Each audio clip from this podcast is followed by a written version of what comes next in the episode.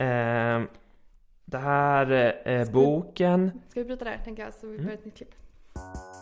Sommaren 2020 är många viktiga mötesplatser för queers och hbtq plus-personer stängda. Pride-paraderna är inställda och Folkhälsomyndighetens riktlinjer hindrar oss från att träffas i större grupper. Därför vill vi skapa ett digitalt samtal och vara en queer röst i pandemisommaren. I den här podden kommer jag att presentera, diskutera och dissekera fyra av de mest spännande böckerna från vårens hbtq plus-utgivning. Välkommen till Bögbibblan Podcast, din queera bokkompis i pandemisommaren.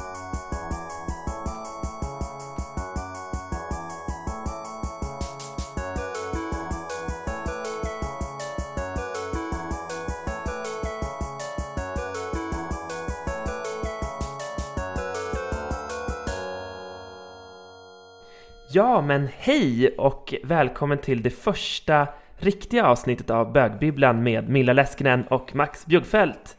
Hurra! Ja, hurra! Välkomna! Ja, och den här eh, fantastiska musiken ni hörde i början, den är gjord av Anna Hed. Mm, med eh, konstnärligt bidragande av Simon Magnusson, eller hur? Precis, våra kompisar. Ja, Mm, som arrenderar ett torp i Sörmland och det är också där vi befinner oss just nu. precis. Milla, hur ser det ut här där vi är? Alltså vi, vi är ett gammalt torp som är med, jag tror grunden är från 1700-talet. Det är svårt att förstå hur gammalt det är. Eh, Det är en intressant blandning av gammalt och nytt. Till exempel vävtapet i taket. Eh, Vissa detaljer som ser riktigt uråldriga ut. Eh, Det är också utan el, vilket är väldigt spännande om man ska göra en podd. Det känns som ett kamikaze-projekt att försöka göra en podd i ett hus som inte har el. Vi har en och en halv dator med laddade batterier så vi hoppas att det ska räcka för att eh, lyckas göra det här. Precis. Men det känns annars som ett helt, en underbar plats att vara på för att prata om Mm. böcker. Precis, om man tittar ut genom fönstret här så har vi liksom en liten, eh, ett liten fång av stockrosor som håller på att precis slå ut. Alltså började igår. Mm, Det känns som ett, eh, en symbol för något bra. Precis, Ja. det kan inte bli annat än su- succé det här, Mm. eller hur? Ja, vad ska vi prata om den här veckan då? Vi ska prata om vår första bok, eller den första bok som vi har läst tillsammans då i Mm. podden. Och det är Ocean Wongs eh, On Earth We're Briefly Gorgeous, eller En stund är vi vackra på jorden som heter på svenska. Mm, fantastiskt vacker titel tycker jag, Mm. gillar den verkligen. Mm. Ja, vi kommer börja dagens avsnitt med att berätta om Ocean Wongs liv. Eh, och det gör vi eh, för att den här boken eh, har starka självbiografiska inslag. Den utgår helt enkelt från Ocean Wongs eget liv. Eh, boken handlar också om hans mamma och om hans mormor. Man skulle nästan kunna säga att det är en slags skönlitterär släktkrönika. Och därför kommer vi också att berätta om deras liv. Ocean Wong föddes 1988 på en risfarm utanför Ho Chi Minh City, eller Saigon som är namnet som han använder på staden, som ligger i Vietnam. Wongs mormor växte upp på landsbygden och mötte hans morfar, en amerikansk soldat från Michigan under motståndskriget mot Amerika.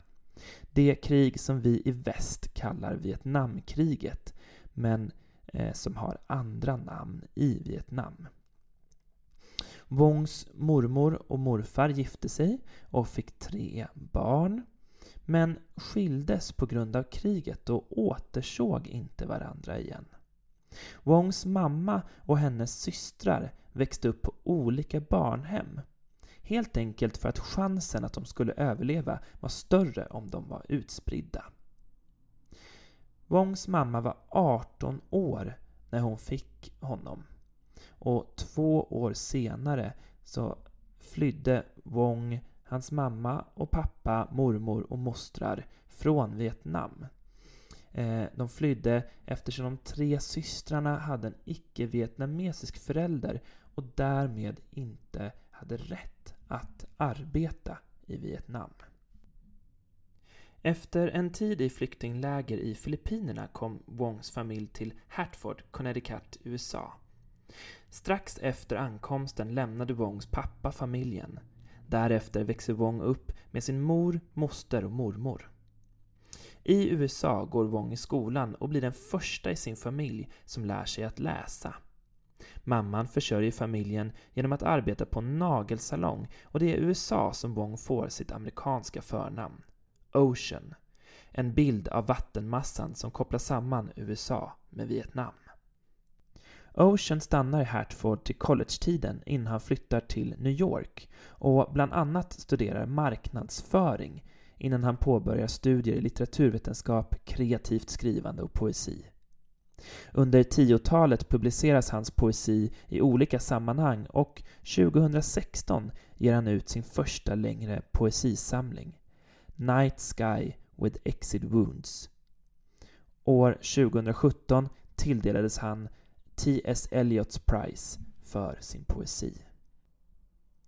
On Earth We're Briefly Gorgeous, eller En stund är vi vackra på jorden, är Ocean Wongs första roman.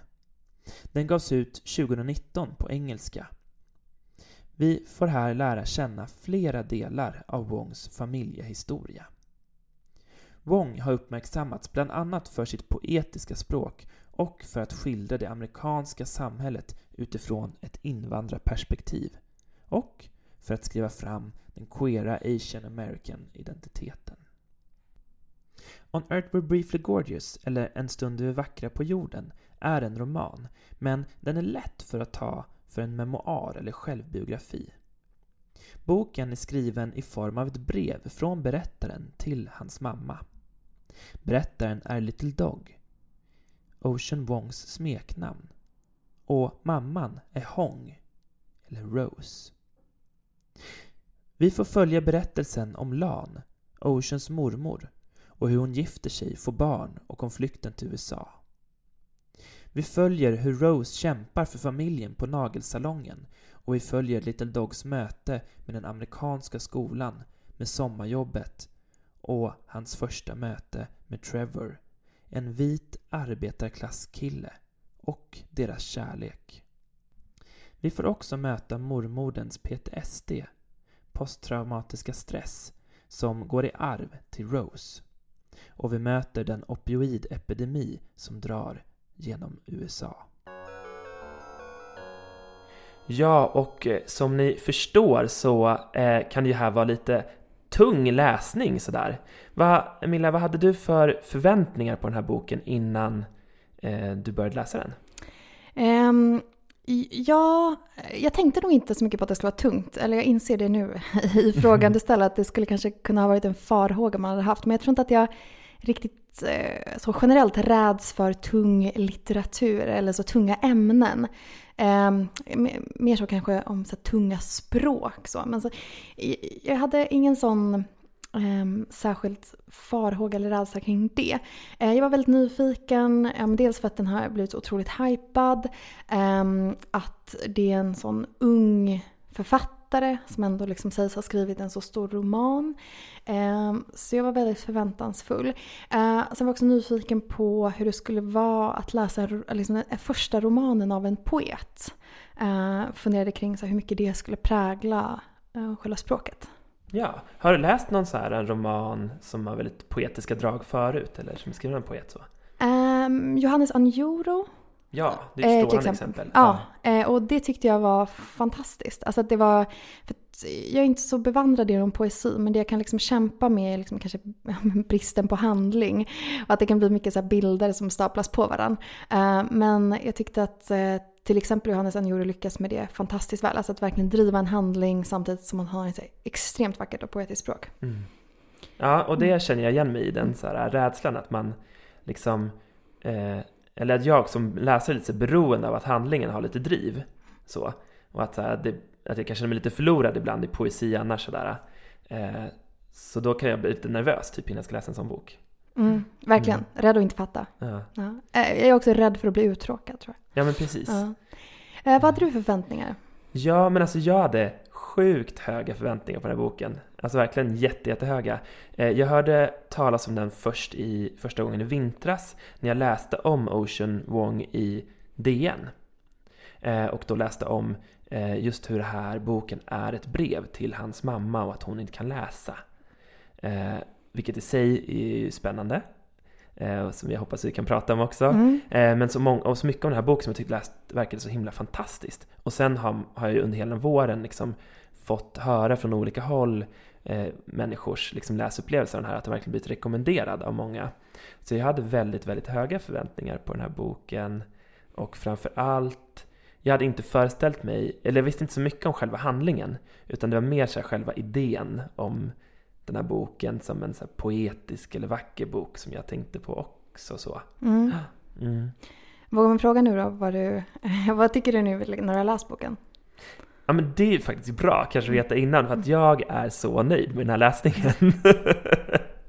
Jag misstänkte Eh, det. Ja, precis. Det var verkligen en, en bra läsning där. Jag tycker det varit en toppenbok. Så jag är jätteglad att vi ska prata om den nu också. Mm. Du då? Vad Det jag tänkte du? med. Eh, jag, min känsla inför det här var att liksom, det, ganska snart efter att jag började läsa tänkte jag Max kommer älska det här. Och jag Mm. vet inte om jag kommer göra det. och jag, jag tyckte verkligen um, om den. Mm. Jag är väldigt glad att jag läste den. Och jag tror att jag kommer tänka på den länge. Och eh, på många sätt är det liksom mina måttstockar för vad som är en bra bok. Eller vad som är en läsvärd bok. Mm. Ska vi Nu kanske ni hör typ Ja. att det är en fågel här i bakgrunden. Det är någon konstig så klocka som, med, med elektroniska fågelläten som kanske ni kommer få höra igen. Ja, all right. Jag blev själv lite förvirrad vad det var för Mm. någonting. Ehm, ja, nej, men jag tyckte verkligen om den som sagt. Men den var kanske lite för så här, kanske för nära poesin. Just med de här ehm, liksom, ogenomträngliga ibland bilderna som Mm. liksom så här las på varandra. Um, som ett brutala, våldsamma, vackra och dramatiska. Men det kunde ibland kännas som att det blev lite för mycket av det. Mm. Eh, så att det liksom saktade ner min läsning. Ehm, men det i sig behöver egentligen inte vara någonting dåligt. Jag tror Mm. bara att jag är liksom ovan. Jag tror jag har haft en liten läsperiod nu också under våren där jag har gillat att läsa saker som går snabbt. Mm. Som är som att dricka milkshake, ni vet. Inget motstånd. Mm. bara slurka i sig. Och det skulle jag inte säga att den här boken var. Nej, det är ju väldigt skönt. Ibland behöver man de där böckerna som bara är som, som socker. Så. Eh, och jag tänkte verkligen också på läsningen av den här boken att eh, det var väldigt skönt att läsa den nu när jag är sommarledig. Så att jag verkligen kan lägga tid på att läsa boken. Eh, för jag tror inte den här boken passar så bra i att läsa en liten snutt då och då och ta några dagars paus. För det är så eh, det är så mycket i bilderna i boken, i de här detaljerna eh, som går igen. Och vi kan ju prata lite om det, att strukturen i boken, det är ju tre delar. Mm. Och, och varje del har onumrerade kapitel kanske Mm. man kan kalla det. Och varje kapitel är typ, typ två parallellhandlingar. Nästan i varje kapitel så är det två parallellhandlingar som på något vis vävs in i varandra från olika tider eller olika platser. Eh, och ibland sammanstrålar, ibland inte. Och ofta så är det en cirkulär rörelse, att det börjar, det slutar där det börjar, många Mm. kapitel. Och jag tror att eh, man förlorar verkligen en del av den så här, att kunna minnas de här detaljerna om man läser den lite för långsamt. Mm. Att man behöver liksom ha, en intensiv bok att läsa liksom. Så. Mm, just det. Precis. Det, en, det känns ju som att det finns en väldigt intrikat struktur som jag inte riktigt förstår. Det var Mm. min känsla inför det här. Just för att det fanns inte... ehm, den liksom var inte alltid helt logisk. Alltså det var inte som att det alltid började och slutade på samma sätt. Till exempel. Att det alltid fanns två parallella handlingar. Men absolut, jag, men jag tänker att det var också det som var intressant med den. Att det, liksom, det finns en struktur. Jag litar helt och fullt på författarens en sån här idé med det här. Att jag tror inte att det är någonting som är slumpmässigt alls. Eh, men strukturen är ja, men svår att liksom dechiffrera. Eh, upplevde jag det som i alla fall. Jag tycker det var kul att du nämnde det här med Johannes Anjuro. Eh, för jag tycker att den påminner lite på så vis ibland, eller på ett sätt om... Eh, gud, vad heter boken? Drunkna... Att det ska drunkna i sina mödrastårar. Ja, men precis. Som ju också är ganska svårdechiffrerad, tyckte jag i alla fall när jag läste den. Så att exakt vem var det som sa vad? Eh, I vilken ordning hände saker? Var befinner vi oss nu? Eh, jag hade till exempel svårt i, i Ocean Wongs bok nu att så här, utröna, men var är pappan? Mm. Och liksom när, det var liksom ganska sent jag förstod så här, hur han förhöll sig till sin pappa, eller familjen förhöll sig till eh, huvudpersonens pappa. Så. Mm. Precis, och jag, tyck- jag tyckte också att det var lite svårt ibland att hänga med i vilket tidsplan vi befann oss i. För ibland var det ju ti- tillbakablickar från ett nu som man uppfattar vara ganska nära liksom så, vår samtid. Eh, och ibland ehm, så var det som tillbakablickar i tillbakablickarna. Mm. Så att så här, ur, ur, ur, vilket nu skriver författaren? Eh, det, är också, det kunde ibland också vara liksom lite snurrigt författare. Men eh, också inte så intressant alltid. Alltså jag tänker att det är liksom, om man så zoomade ut från det eh, så var det som att så här, berättelsen i sin helhet, eller de här olika liksom, trådarna ändå liksom bildade en väv. Och det var meningen att den skulle se ut så. Men att de enskilda trådarna kanske inte alltid gick att liksom helt logiskt följa. Mm. Ja, men verkligen. Och det här... Jag förstår vad du menar med väven. Det var också ett, ord jag hade antecknat. Jag läste så att det är som en väv. Man pratar ibland som textens väv. Nu tänker jag inte på det, utan så här berättelsens väv. Så att allt, alla de här berättelsetrådarna slingrar sig in och ut i varandra. Men också att det är svårt att typ se ibland helheten för alla detaljerna så. Och ibland så måste man kanske stanna upp och typ zooma ut eller ibland så kanske som handlingen zoomar ut tidsmässigt eller, eller så. Och det är då man liksom får lite sin belöning. När man kan se de här sammanhangen. Och på någonstans så är ju det också lite livet. Att så här, eh, att, att på något vis så tänkte jag på när jag läste den här boken att alla livsöden kanske inte menade att berättas som en så här linjär berättelse. Utan vissa, ibland kanske det här nästan kaosartade berättandet, som ju inte är slumpmässigt förstår jag ju, men som kan framstå som slumpmässigt när man läser första gången. Äh, att det liksom mer rättvist återspeglar det här livsödet. Så. Mm. Jag tänkte, för det var ju en, um, en berättelsetråd, om man ska kalla det, i boken med mormodens galenskap och hur hennes berättelser kom ut som ett så sammelsurium. Mm. Uh, och um, hon är sjuk i kanske schizofreni, uh, man vet inte, men, men någon typ av psykossjukdom läser jag i alla fall som. Um, sannolikt som en liksom effekt av det hon har varit med om under kriget. Och jag tänker att, eh, att, det, att hennes sätt att liksom berätta om eh, Little Dogs, alltså huvudkaraktärens liv för honom. Eh, alltså på något sätt filtrerat genom den här galenskapen och kanske liksom eh, loss ur tid och rum. Eh, är ju, alltså det finns vissa likheter med hur han själv för fram den här berättelsen. Just bristen på kronologi ibland, eh, bristen på kanske förankring eller den liksom så abstrakta på något sätt förankringen i, i ett, eh, en viss plats eller ett specifikt så här, definierat nu. Mm. Eh, så det tyckte jag, det var någonting jag tänkte på när jag läste. Mm. Ja, och, och jag tänker också att, Eh, om, för att ta som ett exempel på det, så tänker jag att så här, de här bilderna eh, som kan framstå som så lite slumpartade först, de hittar ju på något vis så sina tvillingar. Så senare i boken, liksom att, att olika bilder dyker upp igen och kanske fungerar som så påminnelser om det förflutna eller påminnelser om textens förflutna som man redan har läst eller som amuletter kanske för, för berättaren. så. Eh, och det är ju någonting med ett exempel på en sån, sån, sån bild, tänker jag liksom det här när de befinner sig i, eller liksom kriget i Vietnam.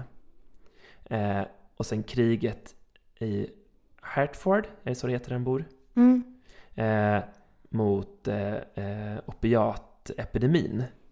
Eh, att, och att liksom det finns så mycket kärlek och så mycket sorg liksom i båda de världarna. Mm. Så mycket förlust. Mm. Eh, och det finns många sådana par mm. som dyker upp. Mm, det är sant. Mm. Du, det finns mycket, eh, jag har i alla fall antecknat kring språket i boken, alltså metaforerna. Undrar, men, men innan vi går in på det, jag är nyfiken på vad tänkte du eh, kring de här tre delarna? Just det, för den första delen, det är ju, där, där befinner vi oss verkligen i barndomen och så det är nästan mest återblickar också, eller hur, till livet före USA. Och sen den andra delen, där befinner vi oss i tonåren, kärleken, det sommarjobbet. Då är det inte lika mycket återblickar, eller hur? Mm. Och så i tredje delen, där är det ju eh, återkomsten till hemstaden. Mm. Precis, eh, när jag försökte sammanfatta mm. lite grann vad jag ja. tänkte också kring det. Jag tänkte också att första handlade mycket om just om Eh, alltså att navet i den delen var mycket kriget i Vietnam mm. och liksom så efterverkningarna eh, och effekterna det har på liksom så, de som har levt eh, genom det. Dels eh, eh, veteranerna, alltså som mor morfadern eh, till Little Dog och, men också såklart mormodern och, och mamman. och liksom så hur det här har präglat deras liv. och andra delen tänkte jag också handlade om just den första kärleken. Men också knarket. Eh, och sen som i tredje delen att ja, den tyckte jag var kanske mest liksom så separat från de andra. Det känns som att där blev han plötsligt arg. Eh, på ett sätt som jag inte uppfattat att han har varit liksom, författaren i, i de första två delarna. Och den var ju också alltså, lite annorlunda skriven. Där känns det som att så, poesin trängde igenom mer. Eh, det finns till exempel ett stycke som är så väldigt eh, så fragmentariskt beskriven som handlar om eh, hans relation med Trevor som jag tänkte också vi kommer komma in på, hans första mm. kärlek. Eh, som är liksom skriven i så väldigt korta meningar, så här brottstycken. Så, mm. eh, så jag tyckte att den var den som kanske utmärkte sig mest. Så, dels så här, innehållsmässigt men också eh, ja, men i, i så här, känslomässiga uttryck. Ja, ja men jag förstår precis. Och vissa delar, jag tror en längre del i del två som handlar just om Trevor och sen så är det några längre delar i del tre också. Eh, som är rena, ren poesi, rena dikter bara. Eh, och där googlade jag lite och såg att eh, några av de delarna är publicerade som dikter mm. just tidigare. Ah, för separat. Mm. Eh, nej, precis nu före vi pratade så mm. googlade jag fram det. Så. Eh, så att man kan ju verkligen säga att, eh, att troligtvis, eller väldigt mycket av det här stämmer överens med författarens eget liv. Eh, men poesin är ju, verkar ju varit en genomgående del av hans vuxna liv. Eh, och, och den är ju verkligen närvarande i boken och tilltagande ju äldre han blir i boken och mot slutet av boken. Så är det, jag tänkte på det att, att det är lite som att den här väven blir tätare mot slutet av boken. Att de här bilderna, de är liksom brer ut sig mer, omfattar större tidsförlopp och större på något vis historiska händelser eller biografiska händelser så i hans liv. Eh, och återkommer med längre avstånd liksom från början och sen i slutet av boken så är det som att de här repetitionerna är kortare och kortare mm. och också kanske mer ögonblicksbilder, mer intensiva korta stunder så. Mm. Det tänkte jag på, att, så mm. som att, och då är det som, kändes det som att väven liksom blev tätare, som att Maskor, det har man ju när man stickar, men vad har man i en väv? Maskorna säger vi ändå kanske? Vi säger maskorna, ja. ja. Att de blev, blev tätare ja. i slutet.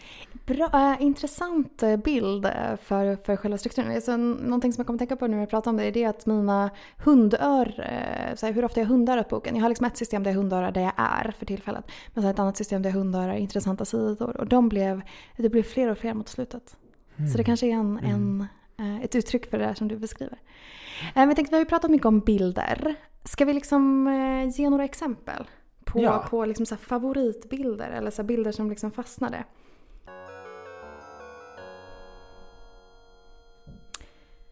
Ja, alltså en av mina liksom, första favoritbilder med boken det var beskrivningen av hur Little Dog fick sitt namn. Mm. Eh, och det kom ju från hans mormors by. Eh, där döpte man barnen, eh, liksom de svagaste, eh, fulaste barnen i flocken. Eh, fick så här anskrämliga och otäcka namn för att onda andar skulle eh, liksom, ja, susa förbi och inte ta dem liksom, i jakt på efter vackra och starka barn. Så då kunde man döpa barn till liksom, demonbarnet eller gristryne eller sådana saker. Och jag tyckte att, att det var, eller så här, ja, spökbarn tror jag också var en sån. Eh, och att eh, liksom på något sätt att, att ge ett barn ett namn som Little Dog är att beskydda barnet. Det är att liksom eh, alltså ge barnet av ett namn av någonting som är värdelöst är att liksom älska det och rädda det. Eh, och det tyckte jag var en väldigt så här, vacker bild av en, hur en kärlekshandling kan se ut. Ja, och den är också, jag hade faktiskt också markerat den i min bok. Så här, eh, och det som jag tycker är också spännande med just den handlingen är ju att, att om man tänker sig så här, där vi är, på vår plats just nu, så har man svårt att tänka sig att man skulle ge så här, det svagaste eller mest ömtåliga av barnen det fulaste namnet man kan komma på eller det, det bräckligaste namnet eller mest meningsvärdelösa namnet så. Eh, och att det här också liksom redan, för det här kommer ju tidigt i boken, han berättar det. Och redan då liksom att vi som läser det här och nu får en uppfattning om att så här, det här är två olika världar eh, som det här barnet står i. Som kanske inte är begripligt i hans amerikanska liv men är begripligt från hans vietnamesiska liv. Så. Mm. Mm, verkligen jag hittade citatet som jag markerar här. Eh, att älska någonting är att döpa det efter något så värdelöst att det kan lämnas i fred och levande. Mm. mm. Det är ju också, tänker jag, där med att, så här, att vara, lämnas i fred och levande. Eh, I ett land som har upplevt så, ett så brutalt och fruktansvärt krig. Där fler, det fälldes fler bomber över Vietnam en vinter, en offensiv, än under hela andra världskriget i Europa. En sån brutalt krig liksom. Att där, att få lämnas i fred och levande liksom. Det är en helt... Alltså det, det betyder ju så himla mycket mer än vad vi kan nästan föreställa oss. Mm. Någonting annat som återkommer eh, i boken, eller genomgående i boken, är olika metaforer och bilder av djur. Även om du, om du tänkte på det, men det här var ju verkligen någonting som fastnade hos mig. Till exempel så är det ett gäng soldater som äter en apas hjärna um, för att bli potenta tror jag. Uh, och eh, någonting annat som återkommer är monarkfjärilar, alltså fjärilar som kommer i enorma flockar. Eh, och kalvar, de kanske, det kanske var de liksom brutalaste och sorgligaste bilderna och de som fastnade mest hos mig. Men att kalvar, eh, alltså att kalvkött då till exempel är eh, alltså, kos, alltså kornas barn. Eh, och att de liksom hålls så stilla som möjligt för att köttet ska bli så mört som möjligt. Så att deras burar är, eller bås är precis så stora som de själva. Och att, eh, ja men han skriver någonstans också att eh, kalvarna är som mest fria stunden där båsdörren öppnas på väg mot slaktaren. Eh, och någonting annat, eh, det, det kommer ganska sent i boken, eh, så säger de att kalvarna förs till slakt på natten. Eh, för att komammorna inte ska höra dem och gråta ihjäl sig. Eh, och att tydligen så kan vissa liksom, kor gråta så mycket så att deras liksom, halsar svullnar ihop så man måste liksom, mm. vidga dem med ballonger. Så. Eh, verkligen våldsamma och extremt alltså, sorgliga bilder. Och de är ju just också, förlåt nu avbryter jag lite men jag blir så engagerad, men så här, de är just metaforer och bilder för något som pågår i Little Dogs liv, i berättarens liv. Och han beskriver hur de här kalvarna är som friast när de ska föras till slakten. Mm. Men också hur han är så fri som möjligt från sin bur när han har sex och blir slagen. Mm. Och det är också, tänker man så här, det är också så här när ett barn frigör sig från sin förälder. Det är ju verkligen så här, sexet kan ju föräldern inte vara med i. Det är mm. verkligen liksom en, en vuxen rit på ett mm. sätt. Verkligen. Och att, eh, han pratar just om att friheten är relativ. Att eh, det, det, det, är egentligen inte en verklig frihet som man upplever ens när han har sex. Men att buren för ett ögonblick vidgas. Och att liksom gallren blir så abstrakta av avståndet. Det betyder inte att de upphör att finnas men i den akten då, eh, i sexakten då, så, så behöver man inte se gallren och det kan liksom ge en en sån upplevelse av, av frihet. Och andra väldigt dramatiska bilder som återkommer flera gånger är den här bilden av bufflarna som springer över, liksom, eller mot en klippa, mot sin egen död. Eh, och det här återkommer han till om att, att, att, varför är det ingen som stannar? Han ställer också den här frågan i boken till Trevor till exempel. Eh, varför, varför är det ingen som, som så stannar och vänder sig om och går tillbaka? Varför finns det inga stoppskyltar? Eh, och Trevor svarar på det här att eh, det går inte. Det är liksom som en naturlag, det är som en sabbad familj. Mm. Mm. Och det speglar ju, alltså varför vi ser mycket, de här speglingarna är ju med när kvinnan sätter upp stoppskyltar i kvarteret. Mm. Eh, för att skydda sina barn. Och ändå dör hennes barn av överdoser. Precis. Som del oxytocin, nej. Oxycontin, ja. Oxycontin-epidemin. Exakt, så hon var ju rädd att hennes barn skulle dö i trafiken. Mm. Men, eh, och hon fick de här stoppskyltarna uppsatta. Men istället så mm. dog båda i överdoser. Så mm. varje liksom scen i boken är packad med så många bilder som liksom hör ihop med andra scener. Så att man liksom blir... Jag blir lite överväldigad över att det var så tätt, liksom, särskilt mot slutet med de här bilderna. Mm. Mm. Ja, hade du några favoritmetaforer eller bilder som du vill dela med dig av Max? Ja, men en sak som jag tänkte mycket på under läsningen och som man märker redan från början i boken, det är det här med med bokens språk, eller vilka språk som används i boken. Eh, och den är ju skriven på engelska, Eh, men växlar till vietnamesiska då och då och lånar till och med in lite franska här och där. Så. Eh, och eh, det speglar ju också att det här är en, en familj som har flytt från Vietnam till eh, USA där ingen av dem kan engelska när de kommer till USA. Eh, och där, som i, inte jätteovanligt, att det blir barnet som blir den så här språkliga länken eller bron för familjen till samhället. Så.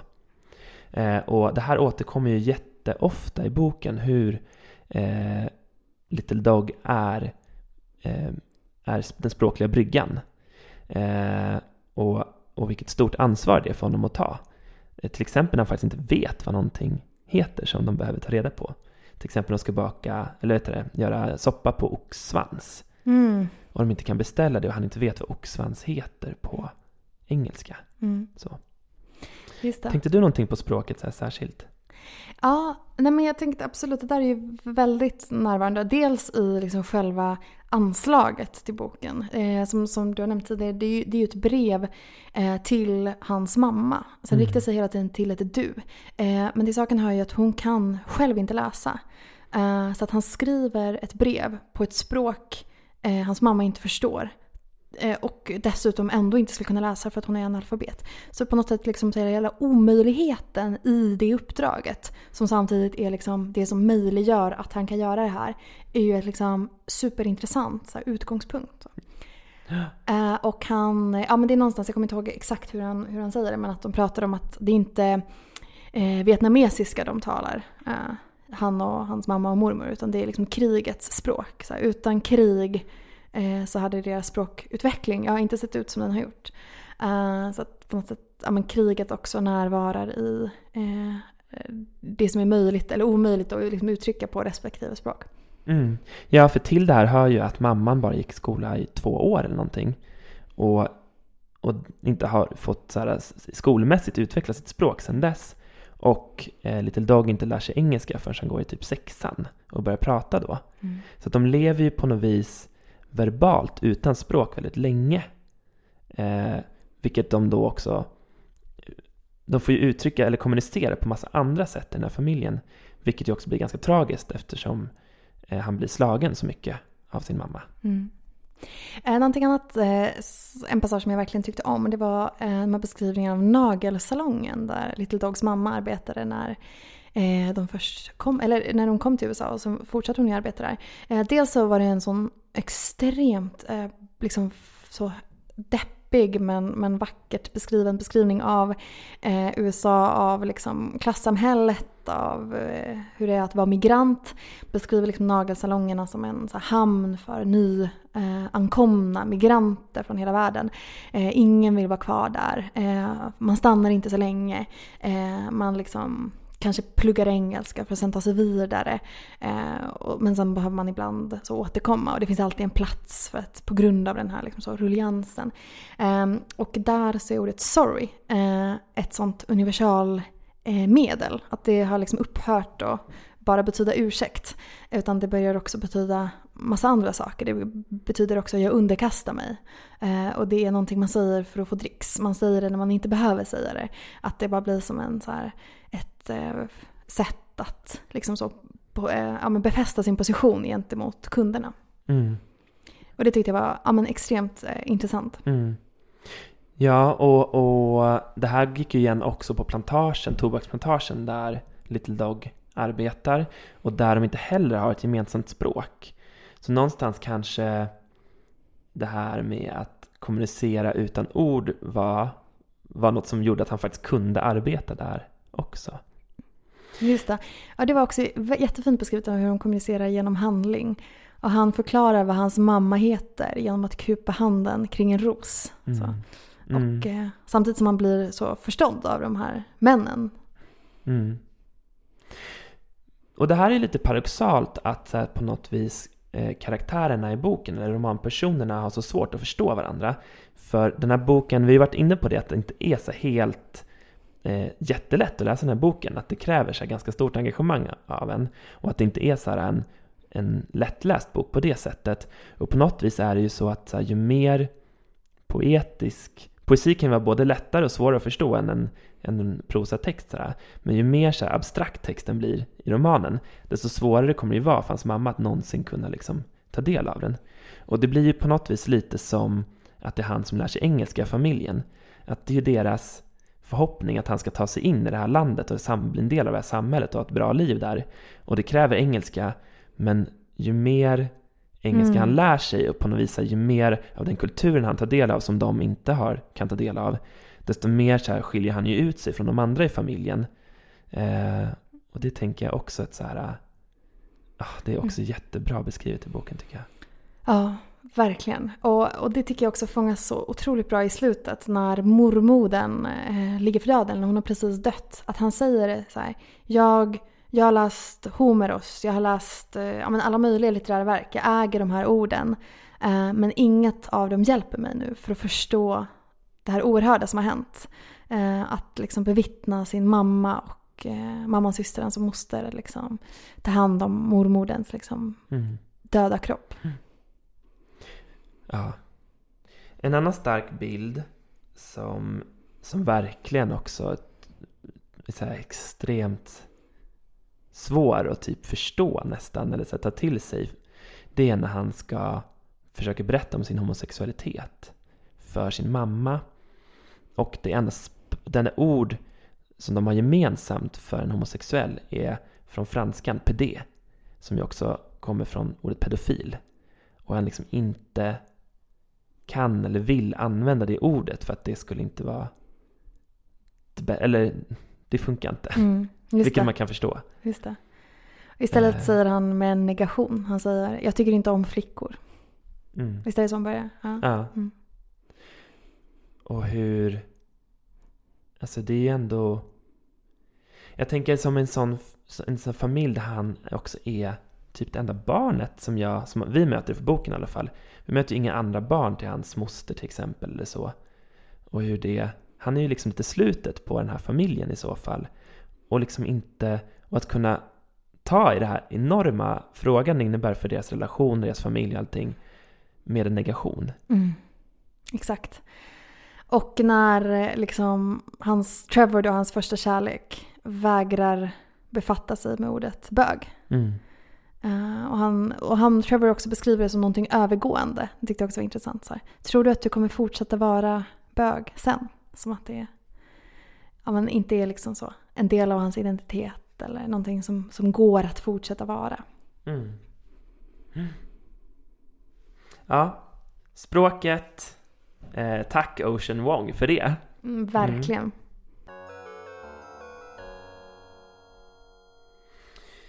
Ja, men vi har ju varit inne ganska mycket på att det är en familje, eh, familjebild, familjerelationer som eh, präglas av deras, att de är, har invandrat till USA, att de är fattiga, eh, att de inte har ett gemensamt språk med omvärlden. Eh, men en viktig eh, del i familjebilden det är också eh, det våld som eh, Little Dog blir utsatt för av sin mamma, att hon slår honom eh, ofta. Eh, och det går ju också igen i relationen han har med Trevor. Att han blir slagen i den relationen. Och att det är... Ja men det är något, eh, lite, något som berör mig väldigt starkt. Det här med att kärleken och våldet är så oerhört tätt sammantvinnat. Mm. Eller oseparerbart nästan i hans, hans nära relationer. Mm. Verkligen. För, för det, boken börjar ju med eh, beskrivningar av situationer där han blev slagen av sin mamma. Eh, och att ja, men det är lätt att göra ett antagande då att det här kommer vara liksom en, ett porträtt av någon så kall och monstruös liksom, mm, så här, krigsskadad mamma som inte förmår att älska. Men samtidigt så tecknar han ju ett så här otroligt kärleksfullt porträtt av henne, mm. men också av Trevor. Um, att i den här alltså, brutala, vita, typ, skadade amerikanska pojken så bor det också någonting så väldigt fint och bra och ömsint som han förmår se trots våldet. Eh, och jag tänker att det är något som går igen i både liksom relationen till mamman och Trevor. Att han beskriver dem med ja, men vad jag uppfattar som så här, eh, ver alltså, ver verkligen sann ömsinthet och kärlek. Mm. Ja, och precis som du säger så här, Trevor vill inte äta kalvar för han tycker så synd om dem. Eh, och han ut, har verkligen visar ömhet för Little Dog. Och det som jag kanske kan tänka är, det är lättare för mig att se i, eller svårare för mig att se mamman hur de här slagen är så här kärlekshandlingar. Alltså de, de är svårare för mig att liksom så genomskåda på något vis. Eh, men när Trevor slår honom så framställs det som så begripligt på något vis. Det är någonting med, jag kan inte riktigt sätta ord på det, men det är något som att jag ändå förstår Little Dog eh, i att han, han upplever ju inte att han förlorar sin agens på något vis eller så här förödmjukas eller kränks. Utan det är snarare så att så här, det är han som kan välja att ta tillbaka tillåtelsen att bli slagen och det typ blir hans agens. Mm. Exakt, för första gången i hans liv kan han välja att vara i den positionen. Mm. Som barn kunde han inte mm. välja att inte bli slagen. Och att så här, han beskriver också så här, makten i att kunna ge någon det. Mm. Att så här, den som är överordnad någon behöver någon som underkastar sig. Och att, så här, att det borde makt i det också därför. Att, att, att underkasta sig. Mm. Jag ser nog inte, bara vill säga om du, det du sa om mm. mamman och slag. Jag ser dem inte som kärlekshandlingar. Utan jag ser dem på något sätt som så här oundvikliga eh, i att hon är, ja, men hon är skadad och störd. liksom så på något sätt av, av det som har hänt henne. Men att, att han trots detta liksom förmår att älska och förstå henne. Mm. Eller att, att, liksom att boken i väldigt hög utsträckning handlar om en längtan efter att, att göra det i alla fall. Mm. Um, ja, och det tycker jag är eh, ja, men jäkligt fint liksom så, att få ta del av. Även om det är liksom, psykologiskt så snårigt mm. att förhålla sig till. Mm. Ja, och nu blir det ju så här väldigt... Eh, det blir väldigt eh, liksom lätt att typ koppla samman att hans mamma slagit honom under hela hans uppväxt och att hans då pojkvän, eller den han älskar, också slår honom. Jag vet inte om det är så här, jag vet inte om jag så jättemycket vill koppla ihop de två för mycket, så jag gör någon så amatöranalys mm. av det. Mm. Eh, men det känns som att det också är en av de här eh, dubbla bilderna som, som författaren vill oss att vi ska mm. se. Mm. Men jag vill snacka mer om kärleken till Trevor, eller mm. deras relation. Ja, men det är också jävla, jävla fint när han... Eh, alltså, vi bara avslutar här med att han blir slagen. Mm. Att han efter det säger kära när, när Trevor var så här ömsint och nära hur det också rubbar det här förhållandet av makt. Att det inte är liksom det han behöver efter att ha blivit slagen. Mm. Just det. Mm. mm. Ja, men eh, vad tänkte du om, om deras kärlekshistoria? Alltså, oh, så jävla... Alltså jag ville bara vet, få läsa mer om dem. Men också... Alltså på något vis är det som att den här boken kräver så här mycket energi av läsningen. Man måste ofta läsa om en sida för att liksom helt uppfatta alla detaljer och så. Ändå så tycker jag att den så gick typ i en rasande takt. Så här. Och framförallt deras relation.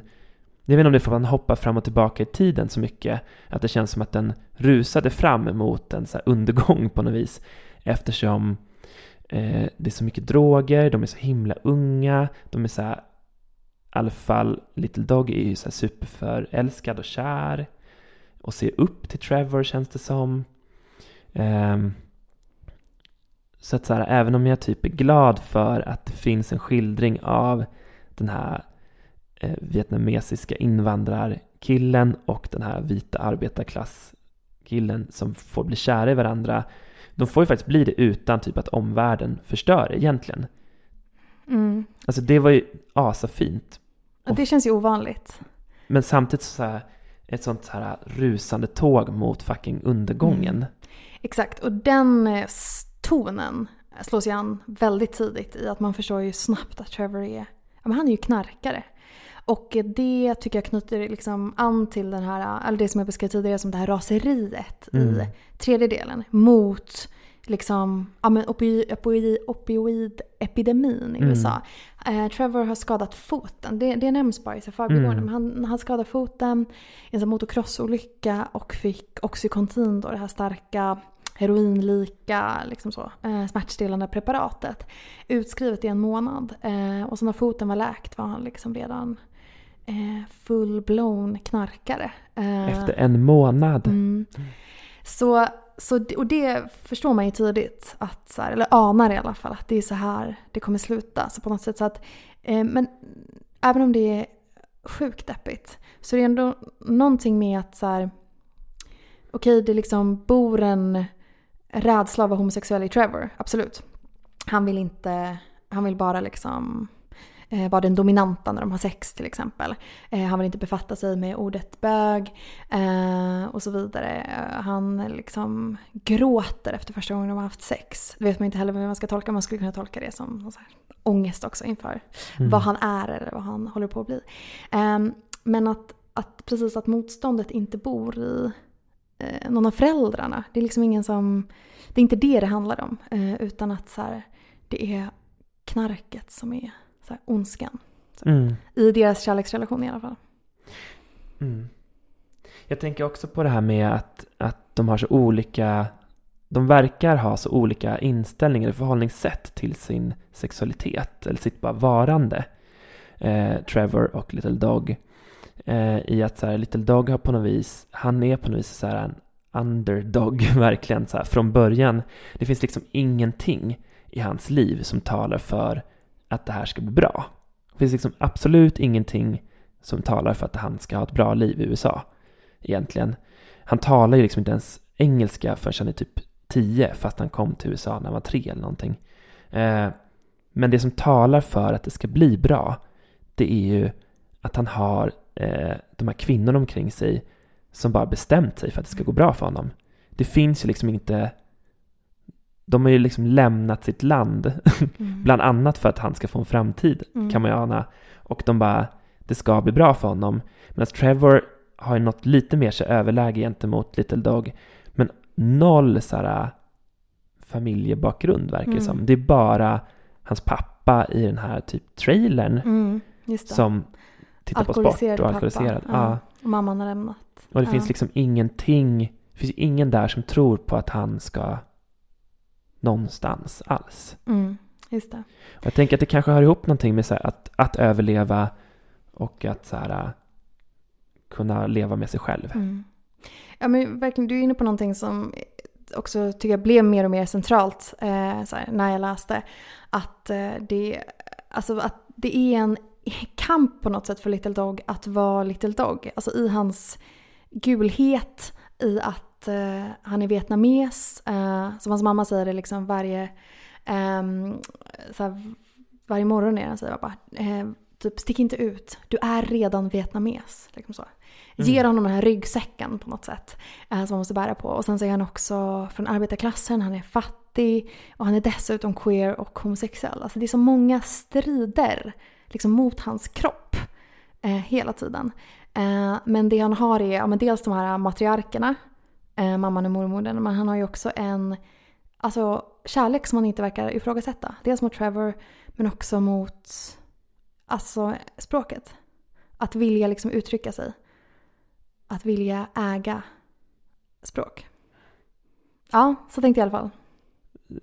Bra sagt! Eh, ja, Max, hur kommer du minnas den här boken? Eh, med värme. Eh, det är en bok jag kommer rekommendera andra i framtiden. Eh, kanske inte en bok jag kommer sätta i händerna på en så här, tonårssläkting. För jag tycker den var ganska svår. Men någon så här, erfaren läsare, typ så. Eh, och jag kommer tänka på den. Jag, eh, jag kommer minnas den länge. Om flera år så kommer jag kunna referera till den. Mm. Du då? Ja, men jag tänker också att den kommer liksom veckla ut sig och bli någonting annat än där den är nu. Jag läste ut den i förmiddags. Jag önskar att jag hade läst ut den för lite längre sen. För jag tänker att, lite som jag är inne på, att det, jag tror att det är en läsupplevelse som kommer växa, alltså fortsätta växa eh, efter att man har liksom slutat också. Eh, så jag kommer absolut minnas den och jag tror att jag kommer återvända till vissa av de här men bilderna och metaforerna eh, som finns i den.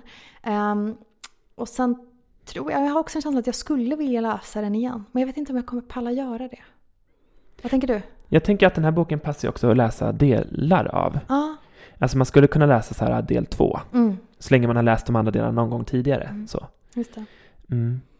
Eh, men jag skulle gärna läsa hans poesi. Jag är inte Verkligen. ett superduper poesifan. Jag tycker om poetiska romaner där man får lite en blandning av det. Men nu när jag har en så stark relation till han hans liv så Mm. tror jag att hans poesi skulle Mm. vara Mm. berikande. Och jag kommer liksom absolut läsa hans nästa bok, vad det nu kommer att bli. För Mm. jag tänker att han har ju verkligen en blick på USA som känns väldigt liksom så intressant och hård. Eh, Alltså det är liksom en bild av alltså samtids USA som man ja, men sällan ser skildrat på det här sättet. Alltså all fattigdom, rasism och det här. Och att jag tänker att han kommer ju bara bli vassare och vassare hur länge han lever. Mm. Ja, Mm. det är sällan man läser en bok som inkluderar klass och sexualitet och, och rasism så himla tydligt, de perspektiven. Mm. Eh, strålande! Tack Mm. så mycket. Vad ska vi läsa nästa gång? Frankenstein av, jag kan aldrig uttala det, Jeanette. Jeanette Winterson. Mm. Precis.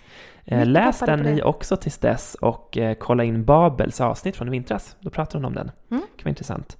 Eh, och om det är någon annan som har läst On Earth We're Briefly Gorgeous av Ocean Wong så skriv någon kommentar på Instagram. Mm. Vi vill gärna höra vad ni tänker eller om vi har tänkt helt galet om någonting. Mm. Det är kul att veta. Verkligen. Ja. Mm. Men eh, tack för idag. Mot eh, typ badet nu. Ja. Mm. Tack Torpet för Tack, att du Torpet. fick spela in här. Hej då!